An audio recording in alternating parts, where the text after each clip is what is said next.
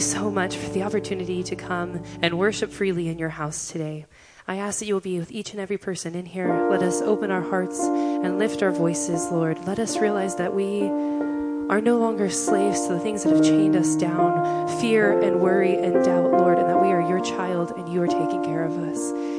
Let there's someone in here this message is going to touch them. It is especially for them today. Lord, we don't know who it is, but you do. Let them open their hearts and receive you today. In your name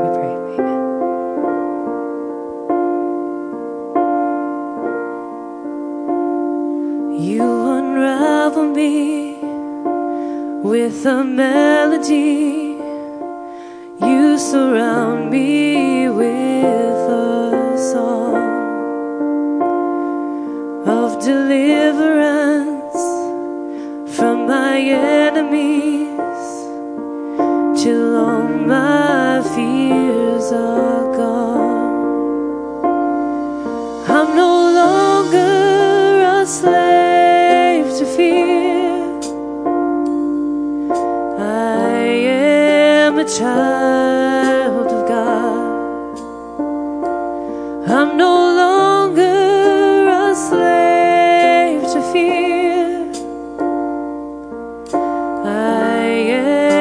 am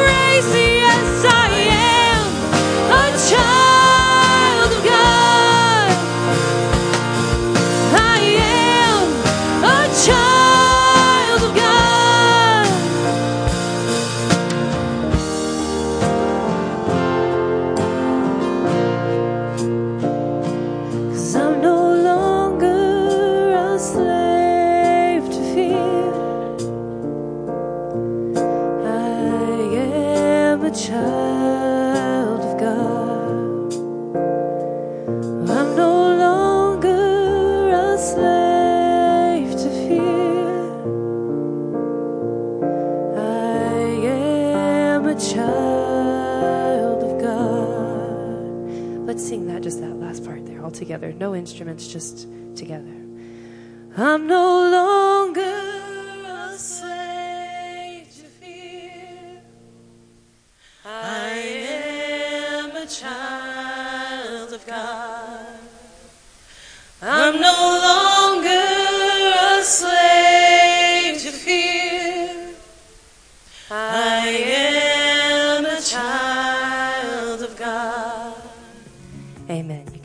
couches and porches and kitchen tables. It's stories shared and moments worth remembering. It's hoping and praying and taking chances. It's jokes and laughter and shoulders to cry on. It's questions and answers and I don't knows. It's knowing you don't have to figure it all out by yourself. It's messy and imperfect. It's giving and serving and growing better together. It's life, and we weren't meant to do it alone. Life is better together. Find a life group that's right for you today. So life groups are critical for this reason alone. We can't do life alone. And so, if you've been in a life group, we want to encourage you to get with those leaders and keep moving and keep moving forward and talking with them about what's coming up this fall. And if you are interested in either joining a life group and or leading, starting a life group, would you find me after the service and just talk to me? I'll be back there at that table. Or you can go online at our website and you can sign up to be in a life group and we'll get back to you. Uh, the launch that we're all moving towards for brand new life groups is September 25th. And we couldn't be more excited about getting people plugged into a life group because truly it's a group of people doing life together, studying the Word of God, challenging each other to grow in our relationships with Jesus Christ, growing together, just doing life, going to each other's kids' soccer games, showing up when kids are graduating from college or having their own kids, being there through the ups and the downs. We all need people to do lives so I just want to challenge you all to just really think hard about life groups. And, and I want to challenge you too. If you have questions, come talk to me. I had a guy last night say, Hey, I can only do a group during this time, but I will make it happen. And that's the attitude. Just whatever you can, whatever time you have. And we ask that you just try it for six weeks. Just try it. And then get back to us, and like Kenny said last night, you get your money back if it doesn't work out. but anyway, we're excited about life groups, and uh, like you saw that video, it's just simple stuff um, studying the Bible, growing in relationship with Jesus, and growing with each other and serving their community. So, talk to us about life groups. At this moment, if you pass the friendship folders, let us know you're here. Let us know if you're brand new. We'd love to connect with you after the service. Come find us at the Welcome Center. We have something for you and just to talk with you and get you connected here at Crossroads. And uh, yeah, something free. Can't, you can't get a whole lot for free nowadays. So, stop by and we'd love to talk to you. Um, we challenged our church to consider giving to an organization called Gleaning for the World. Uh, this organization has been sending resources to Florida and to Houston area because of Hurricane Harvey and Hurricane Irma. Our church has er, has given four thousand one hundred and sixty three dollars towards those efforts, and I think we, uh, need to thank God for that. It's fantastic. You know, it's something to say, "Oh man, that's awful. It's another thing to say, that's awful. What can I do? And then doing something about it. So, just great to be great to be at a church that moves and great to be a church that's burdened and that does something about it. Um, another thing is we just launched our Wednesday nights here this last Wednesday, and we had a great launch. There's stuff for kids, there's stuff for students, there's adult Bible studies that meet, and uh, it was it was busy last week. And one of the things I've noticed just being here on staff since the beginning of July is sometimes I'm opening the door, there's people coming in, and sometimes I'm coming in, there's people coming out. Isn't it great to be a part of a church where there's just stuff that's always happening and good stuff? Like, y'all see that parking lot outside? Those lines? Man, whoo! it's exciting stuff. God's on the move. And I know you're thinking, how is it a parking lot? But God moves in all different ways. And so, another thing I want to just encourage you all is, um, you know, if you really, again, I'm going to plug life groups, but we are just asking that you just try it. I've been in a life group most of my life, and I, I, I can't tell you where I would be if I didn't have people in my life that were asking the hard questions, that were there through the ups and through the downs. And so I really challenge you to consider uh, being in a life group. And if you want to lead one, we'd love that too. Um, at this moment, I'd like to ask the ushers forward as we pray over this morning's offering.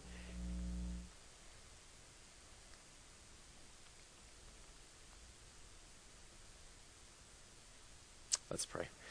Father, we just come before you and we're humbled that we can just be here. We can sit in these chairs, God, that we can park in a new parking lot, God, with just, just beautifully uh, painted lines.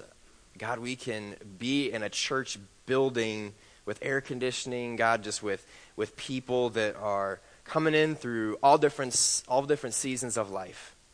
And God, just knowing that at the end of the day, the one thing that we all have in common is that we need Jesus. So, God, this morning, as we dive into a new series, I pray that as we just discover this truth that maybe some of us will wrestle with for the first time today, that we are broken. God, I pray our brokenness would point us to a relationship with you. God, thank you for these treasures that you give to us. And I pray now, God, as we give out of a heart of humility and sacrifice, knowing that you will take these monies and you will give, that you will use it for a greater good.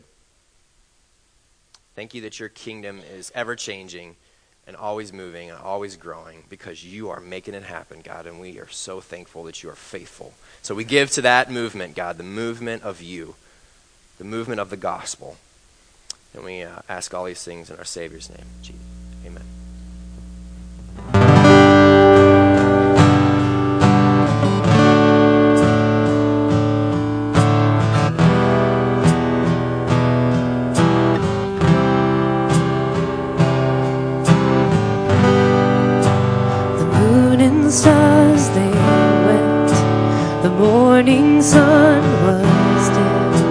The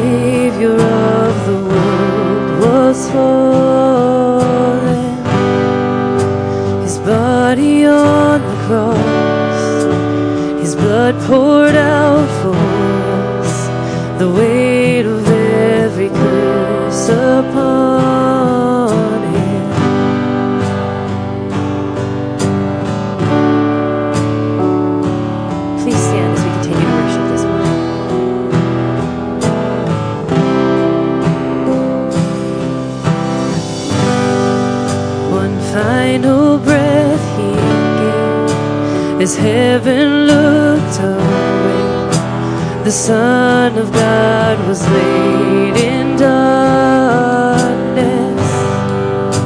a battle in the grave. The war on death was waged, the power of hell forever broken. The ground began to shake, was rolled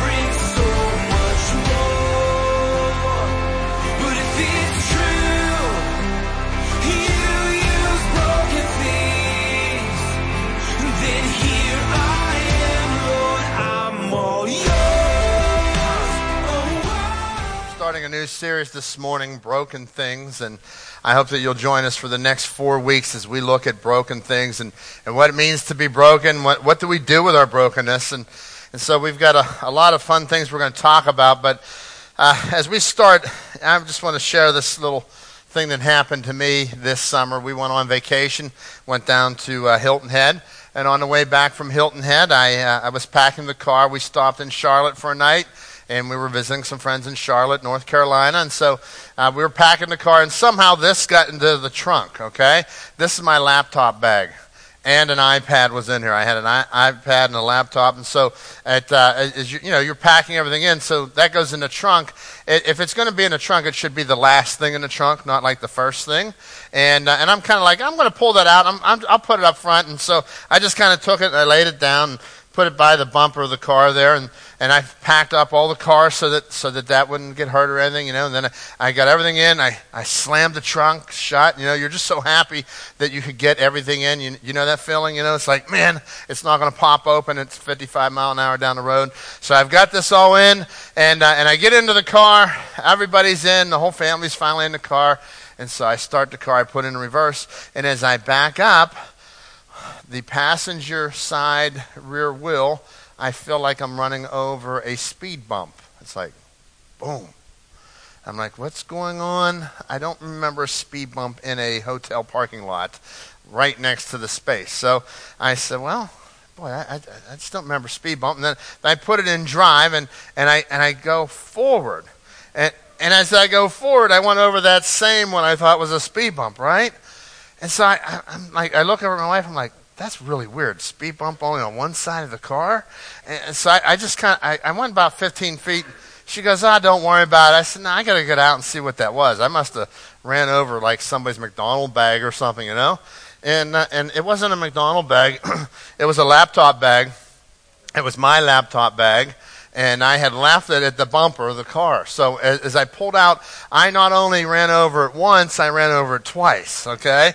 So I pulled back and then I pulled forward over the same laptop bag with the same tire. There was a there was a strap on here, and the strap was shattered, and all kind of other little stuff. And and so I, inside here was a 17 inch laptop. Okay, 17 inch laptop should be illegal. You know, you're not not meant to carry around a 17 inch laptop. This is like carrying your your desktop to to, to a vacation, right? So I had a 17 inch laptop in there, and and I had an iPad, and I'll just share with you this iPad. And that's what happens whenever you run over an iPad twice, okay? Not once, but twice. So, um, and, and, so it's kind of cool what happens to that. And I, uh, I pulled this out, and, and the laptop is, is uh, it put a nice dent in the back of the iPad. And, uh, and so I didn't want to bring that up here. It's just too heavy to carry. Uh, but, uh, but now I want to show you this because this is what happens when, when things get broken, right? And when, when you have something broken like this, you get really ill. Okay? You get in you get back in the car and and your wife is wondering what are you going to do about what you just did, okay? Uh, she's looking at you. Your kids are like, they already have the phones on because they know this is going to be a moment to remember and they want to save it forever, right? So the phones are on. Dad read over his iPad. It's a thousand dollars worth of technology that he couldn't blame anybody else for of course, he tries to blame everybody. This was not the moment that I was pastor of the year. I want to share that with you, okay? Um, those are not the moments that my kids say, Pastor Ken, you know? That's the moment they say, Dad, we're afraid. Get out of here, right? And, and so I come in and I, I pull this out. I show my wife, and, and she's just like stunned. And we're all stunned because I've just lost like $1,000 worth of technology.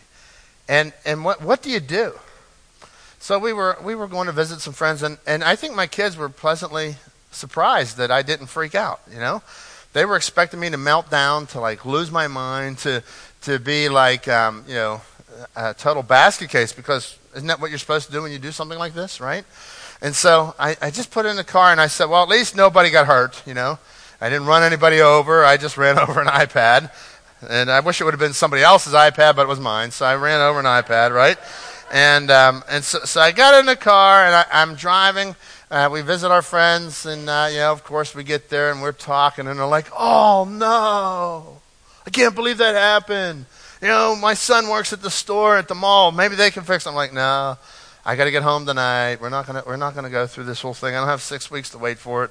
And so I get I get in the car and I'm thinking, what am I going to do with this thing? What am I going to do? I, I it, listen. This thing worked. I, if I charge it up, it still works. You just have to wear band aids whenever you check your email. It's, it's kind of cool, all right? You put band aids on your finger, check your email, all right? But uh, you, you, it's like, what do I do with this broken iPad? I mean, it was still lit up. I could see things through there. It's like, you know, I, I tried it and I, you know, I had a few abrasions there. You know, it's like you, you got this thing going. But what, what happens is you start going through, okay, should I throw this thing away or should I fix it? So I got onto uh, I got onto YouTube and I started researching how to fix an iPad. Now, folks, there are about 7,000 videos how to fix iPads out there. You go on YouTube and you can find it. And for $38, I found a place for $38. They'll send me a new screen and about 700 little parts to put together to make this thing fresh and new, right? So I'm telling my wife, oh, it's no problem. I'll fix it. And she's looking at me like, uh huh. Yeah, right. You're going to fix it, right? So, and, and then, uh, you know, the other option is I'll, I'll just toss it. But you know what? Whenever we, this is what happens to our lives when things happen to us. When things are, are, are going, you know, we're, we're going along. I had no intention to run over my iPad. You'd be insane to run over your iPad. Unless it was a really really old iPad, right? You know, it's like you just don't you just don't do that. You don't go calling on for things to be broken. And what do we do when things break in our life? Because this is what happens to our lives. Uh, you guys are setting out and you're, you're, you're, you have a plan for life. You want to see God do great things in your life. I see a lot of young people in here. It's so exciting. Uh, you know, young people, you're setting out, you're setting your course. And right now, you don't see much brokenness, but one day something bad happens and you have to deal with it. And how do I deal with the bad things that have happened? How do I deal with maybe some of my own bad decisions? You know, sometimes our brokenness is a result of things that people run us over with. You know, it's like somebody else ran us over, and I don't have any control over those things. And, and those are really hard places to be. Those brokenness, the pain is real. It's hard, it's big, it's real, and you cannot deny it. You can't just say, well, I don't have any pain, you know. Be like me bringing this to work every day and trying to use it with band aids. Oh, everything's fine with my iPad. No, no. When, when, when brokenness comes, we have pain, it hurts, and we have to deal with it. We come and we, we, we have this God who cares about us, this God who loves us. So we get to come and bring that brokenness to Him. But uh, there, there's a few options that we have. And so look at your life, and I want you to think about your life and the brokenness because the first thought I want to give you this morning is this, is that God values broken things. And you, when, I'm t- when we're talking about lives, I mean, God, God obviously cares about your life way more than an iPad, right? But God values broken things. Uh, so many times people think I'm, I'm broken, therefore I'm no good. But shall, may I share with you that God, God values broken things, and He is not surprised by your brokenness. God is not surprised by your brokenness. Um, even in your brokenness, He is not surprised. Now, we're going to flip over here to Isaiah 43. Isaiah 43 was written to the children of Israel. Uh, the, the children of Israel, the, the nation of Israel, God's people. Remember, there was God had his chosen people, the Israelites, and so he, these people were in a time of brokenness. Uh, they would go through this cycle where they would get close to God, And then as they would get close to God, they would get comfortable and they would do the slow fade. They would kind of drift off and uh, they would get involved in sin and a bunch of, make a bunch of bad decisions. And then God would allow other things to come in, like famines, like oppression from enemies, and all these type of things. And when you're reading here in Isaiah 43, you see that, uh, that this is a nation that is broken right now. And they're saying, there's fear of the future. They're saying, God, where are you? Uh, who, where are your people? But what's going on? And, and all these type of questions are going on in their minds. And so, Isaiah 43, verse 1. But now, O Jacob, listen to the Lord who created you. O Israel, the one who formed you.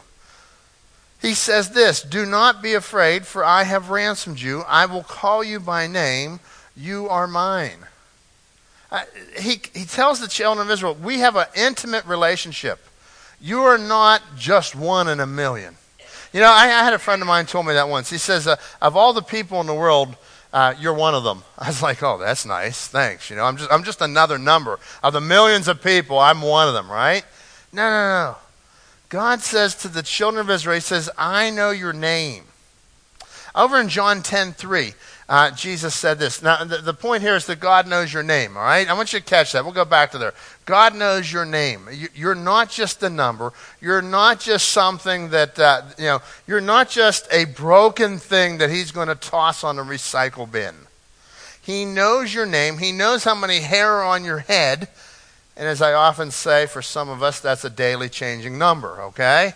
Uh, he knows you by name. He's an intimate relationship. The God of the universe. He is not out in, in the universe uh, kind of like so distant and not aware of your brokenness. He is aware of your brokenness. He knows. So, so whether you are a uh, somebody that's in middle or high school and you're dealing with some challenges in middle and high school, or you're a college student, or you're middle aged, or you're at the end of age, right?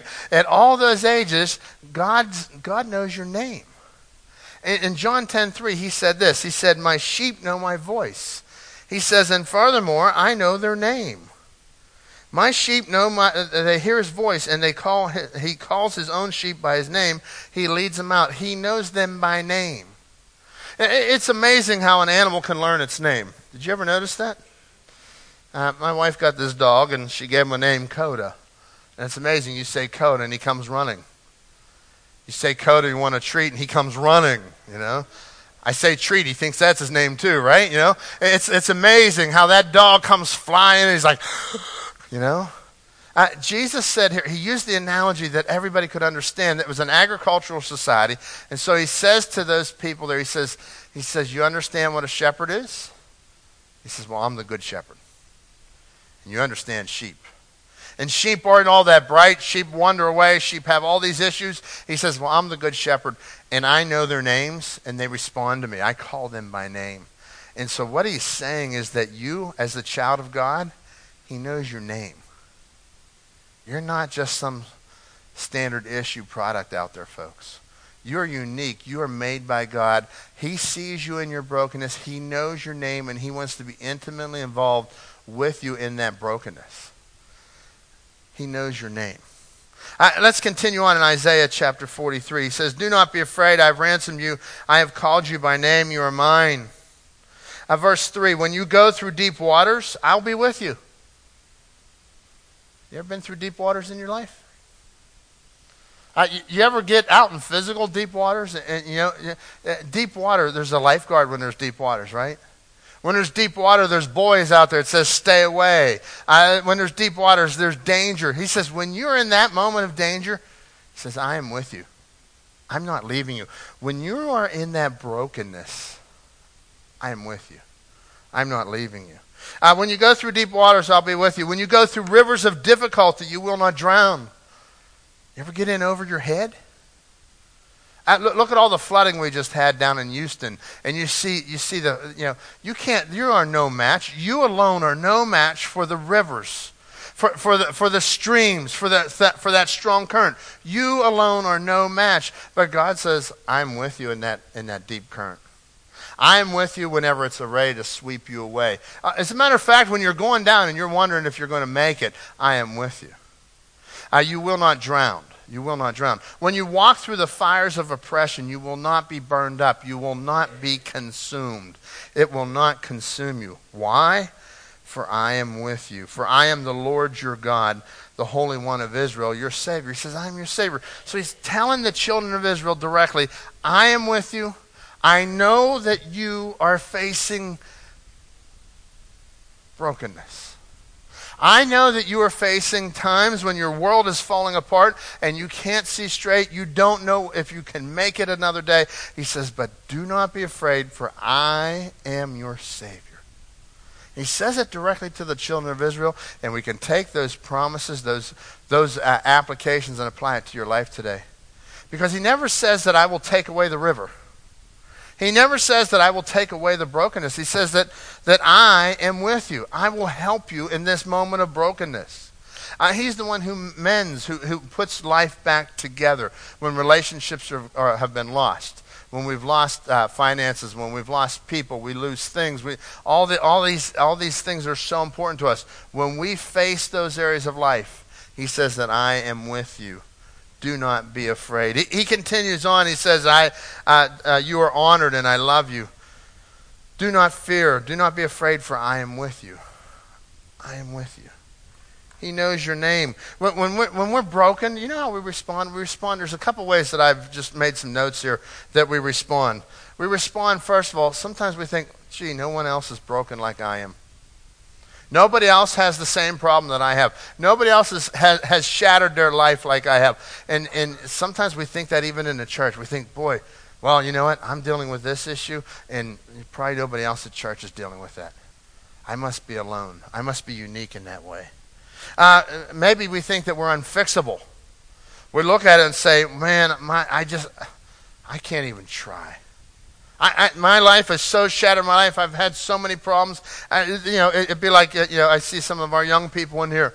Uh, you're in middle school. See a middle schooler says, "Man, I made an F on my test. I'm not going to try the rest of the year." Right? No, no, no. God says, "I'm with you. I'm with you." Just because you've had a failure doesn't mean that I'm not with you. And, and as, as we look into our life, we see, see whether it is from, from something as a middle school test to the challenges that life brings that we all know the heartaches of, he says that I am with you. I, uh, our brokenness can become blessed if we let God do the mending. Our brokenness can become blessed if we let God do the mending. That's what happens. You know, we look at this life and you say, man, there's no way that my life will ever make it. There's no way that I can make it to the next day. It, it's too hard. This is overwhelming. And may I share with you that God knows your brokenness, and He says, if you'll just let me do the work, if you'll come to me and let me do it in your brokenness, you think you're hopeless? Children of Israel thought they were pretty hopeless. And God says, I know your name. I'm with you. He continues on. Isaiah 43, 16, jumping down in the passage, he says, This is what the Lord says He who made a way through the sea, a path through the mighty waters, who drew out the chariots and horses, the army um, and reinforcements together, and they lay there, never to rise again, extinguished, snuffed out like a wick. He's saying, Remember what I did for you? He's saying, Remember, I, do you remember what I did? You were the people that I parted the Red Sea for. Uh, the, the, the, children of Israel, they, had, they, had, they were in the Red Sea. Uh, they, they, were heading to the Red Sea. They were in Egypt. God, God allowed them freedom, and they go down. He's freed them from slavery, from 400 years worth of slavery. Now they're crossing the Red Sea. Uh, the, the, the, sea was uh, impassable. God parts it. It's dry. They're walking across the Red Sea, and as they're getting to the end, several million people going through this, this dry land. So what a miracle that God did. He parts the sea and makes dry land so they get through. he says, that's what he's referring to here. He says, I'm the one. This is what the Lord said. I'm the one who made a way through the sea. And I snuffed out your enemy because as they're going over, they looked back and they saw the enemy coming. And the Egyptians, the, the, the, armies of the Egyptians were coming down, and their chariots and their horses and all their power was coming in. And as they were in the middle of the sea where it was dry, all the children of Israel are in safety, and God lets the sea come in and swallows up their enemy. He says, I'm the one who did that. But check this out. He takes it a step further. This is what is really cool. He says in verse 18, Forget the former things. Forget the former things. Do not dwell on the past. God did that for them in the past. He says, I've got something even more exciting in the future. You may look back at your life and you say, Man, I came to Christ as a, as a young child. And then all of a sudden, you know, and we keep going back, and yes, that was an exciting moment, but then we end up with life. We get brokenness in, as, as we continue, and God says, I am going to continue to work in your life. He says, Yes, that was yesterday, but forget yesterday. Come on and don't dwell on the past. You know, there are a few things that we dwell on the past. There are past victories and there are past failures. Both of them can hold your future back. Sometimes we're going back and we're looking at the good old days. You ever do that, you know? Well, I remember whenever I was, you know. I remember when I fit into those jeans, right? I remember all of that. I, I remember, and we go back and we remember yesterday, and we forget that there is a today and that God holds tomorrow. And God says here, He says, do not dwell on the past. So whether it was a past victory or a past failure, He says, do not dwell on the past. And this is where church in, in general, we, we can get so strung up on the past victories that we have forgotten that God is ready to do something new. God is birthing something new. In your life, God is ready to do something new. And you're saying, but I'm broken. You know, I could look at my life and I could say, you know, when I was when I was a kid, I came here and I hopped on that bus as a seven year old kid. They let me come. They gave me a free donut, and I've never forgotten that free donut, right? And I've kept going because of that free donut. And then all of a sudden, when I got into college, that was at seven years old. I got into college, I started facing some brokenness and some shattered parts of my life. I mean, there was things that shattering that nobody knew about. I didn't have anybody to talk to. I, me- I remember things were so shattered that I, I, I remember a whole week not eating, folks. That's shattered. It, was like, man, th- th- th- this, th- this things were happening in my life. It was destroying me. And I said, but God, and I was going back to the seven year old experience, and God says, I want you to come to me today. I want you to come to me today. Put the former things behind. Uh, verse, uh, he continues on See, I am doing a new thing. I am doing something new. Now it springs up. Don't you see it? I'm making a way in the wilderness and streams in the wasteland. Uh, so God is taking the children of Israel, they're going on to the next level. God is taking them to the new heights, to the new depths of knowing Him. And this is what happens in your brokenness. It's in our brokenness that we get to know God deeper. There's something deeper that happens when we're broken and we don't have all the things of this world to hold on to. Uh, it's, it's when we're hopeless, when we're thinking that we're at the end, that we can see the power of God. He says, I'm doing something new. Hang on. His mercies are new every morning. Lamentations 3 22 and 23. The steadfast love of the Lord never ceases, His mercies never come to an end. They are new every morning. Great is your faithfulness. This is the God we serve. Every day He has new mercies. Every morning. God is doing something new in your life every day of your life. And if we would just start to catch it, we can start to make some sense of the brokenness. It, sometimes there is no sense. Sometimes we can say, I don't understand. And again, like I said, there are things that happen to us that are beyond our control. There are things that God allows in life. But may I say this too, that God does, God's not sitting up there zapping people with illnesses. He's not punishing you because you did something in the past with an illness. And that's clear all through Scripture. God doesn't, that's not how God works. He's not, he's not coming and causing evil. Uh, let no man say when I'm tempted, I'm tempted of God, James said, all right? So, so these things aren't, uh, God is, uh, but God is still God and he's allowing things. And the enemy is working, and we have all these things that are running us over. And it's in the middle of that brokenness that we can find that our only hope for the brokenness is God. The only hope that for your brokenness is Jesus Christ. And when we come to that, to, when we understand that, uh, that this is how we get to move forward. Folks, every one of us are broken. Every one of us. Every one of us has some sort of shatter. And, and if you think that you've got it all figured out, you think, well, I've been smooth sailing. May I, under, may I share this? God said that all have sinned and fallen short of his glorious standard.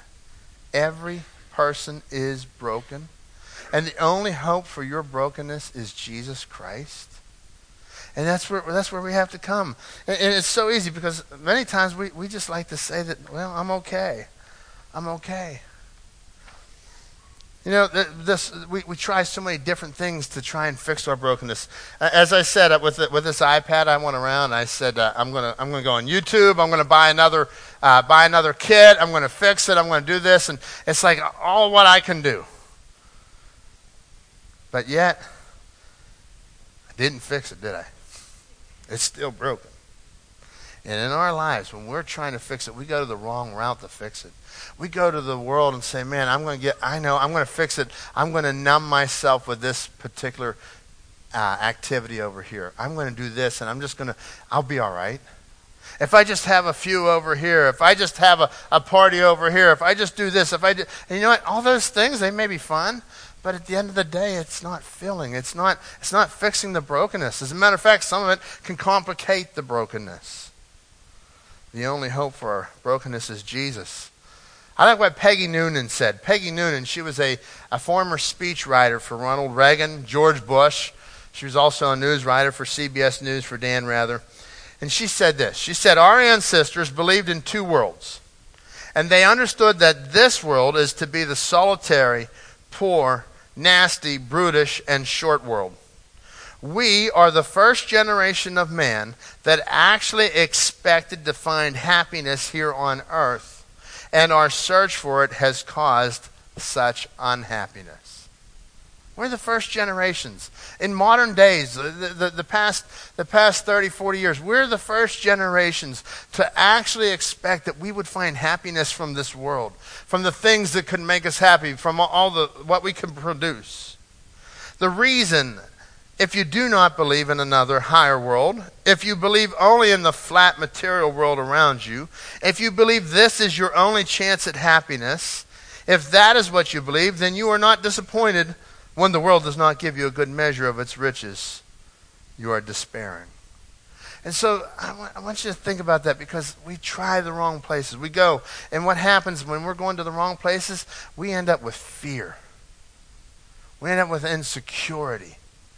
Up with anxiety. All these things. Man, our world, uh, we have a world that's so dynamically changed. Things are so different today. Why? Because people are trying to get their needs met from things that are temporary. They're trying to get trying to get their brokenness fixed by something that, that can't fix them. Over in Luke chapter four, Jesus was uh, Jesus was, went to his hometown of Nazareth, and Jesus came. Listen, the very reason that Jesus came was to heal the brokenhearted. Uh, as a matter of fact, he got up and there was a. Uh, he went to the sa- on the Sabbath. He went to the synagogue and the, and he stood up to speak. So they, they gave him the scroll and he opens the scroll and he, and he gets the scroll ready and he goes right to Isaiah and he reads this from Isaiah. Um, I believe it's Isaiah 61 that he was reading. He says this. He says, "The Spirit of the Lord is upon me." Because he has anointed me to preach the gospel to the poor. He has sent me to heal the brokenhearted. The very mission of Jesus was to heal the brokenhearted.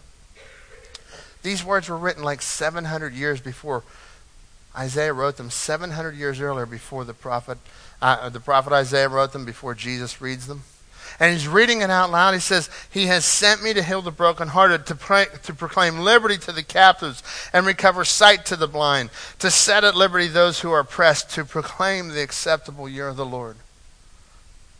And then Jesus sits down. And they're all looking at him and they're staring because they're stunned because the prophet Isaiah had written these words. It was uh, the, the very prophetic words. And, and Jesus says, Today, you have seen this fulfilled. Today you have seen this prophecy fulfilled, and it was in him, in Jesus Christ. He has come to heal the brokenhearted. And if Jesus came to heal the brokenhearted, I think we need to understand that the broken are important to God. The poor and the broken, those are the raw materials for his redemptive work.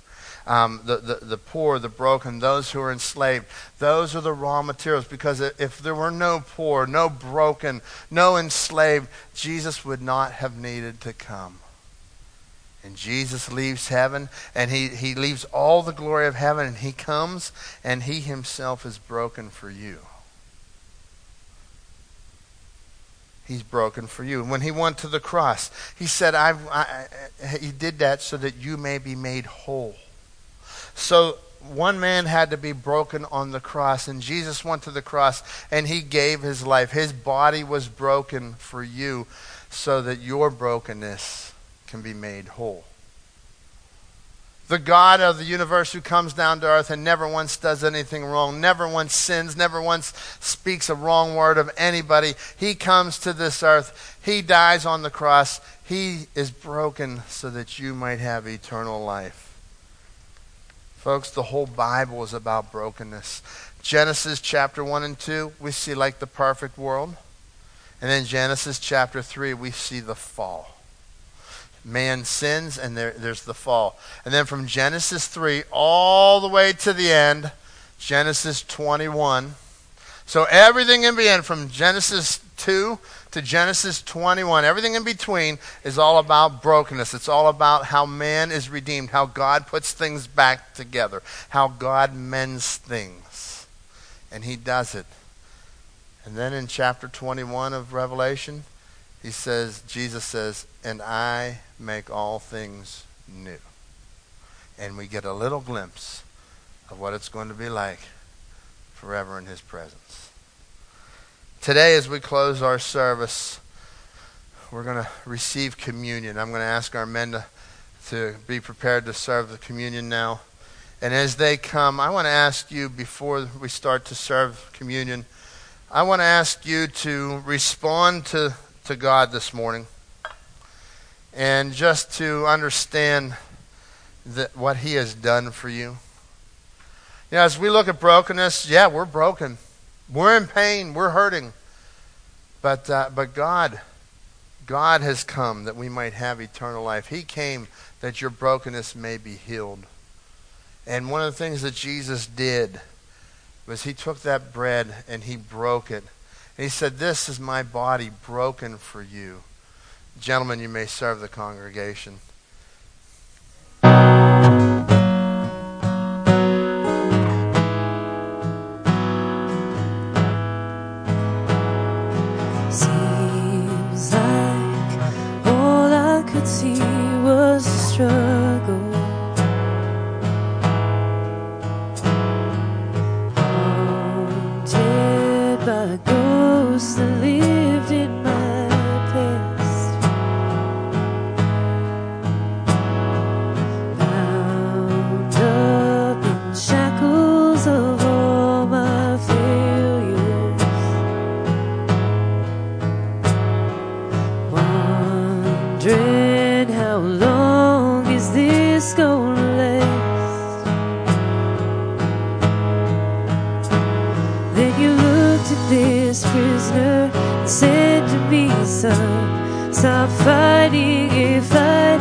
soul.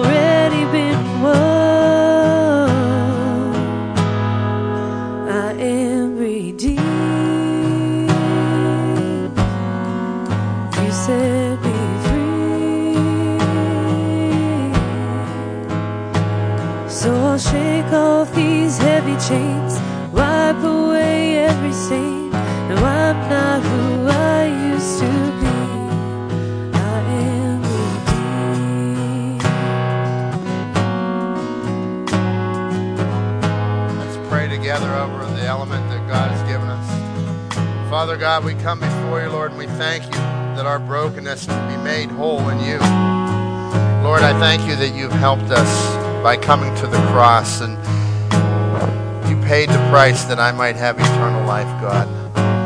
Thank you for the symbol that you've given for the at that last supper when you ripped that piece of bread and you gave it to those to those disciples and you said, "Do this in remembrance of me." My body broken for you. God, we thank you for this symbol. We ask that your people will worship you, Lord. Help us as we worship you, as we remember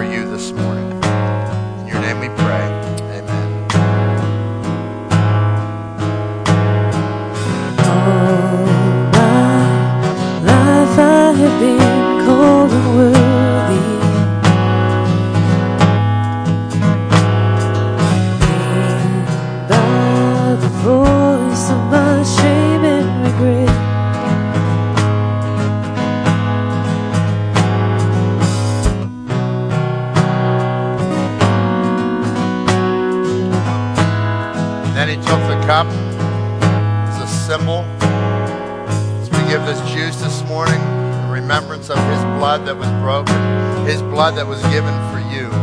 Gentlemen, you may serve the congregation. I ask everyone to retain the cup till everyone has been served.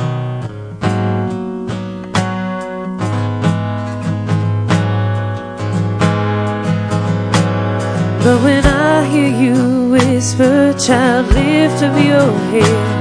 I remember, oh God, you're not done with me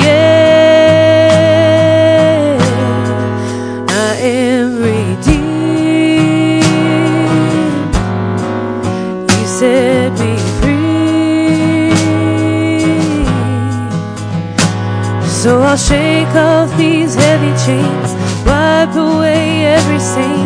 No, I'm not who I used to be. Because I don't have to be the old man inside of me. Cause his day is long dead and gone. Because I've got a new name, a new life. I'm not the same. A hope that will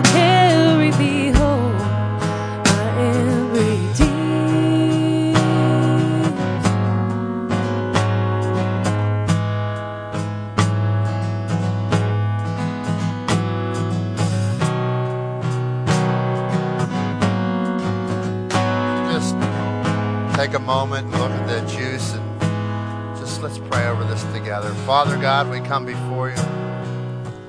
Again, Lord, we thank you for your sacrifice. God, I thank you that you were broken for us. And because you were broken, we can be made whole. Lord, I pray for each person in here. I ask that you will help help us to respond to you, Lord, to, to bring our brokenness to God, to uh, to understand who you are, and just worship you, Lord, throughout our week. I pray, Lord, that you will help each person here to understand your value on their life. God, we thank you for your life that was given for us.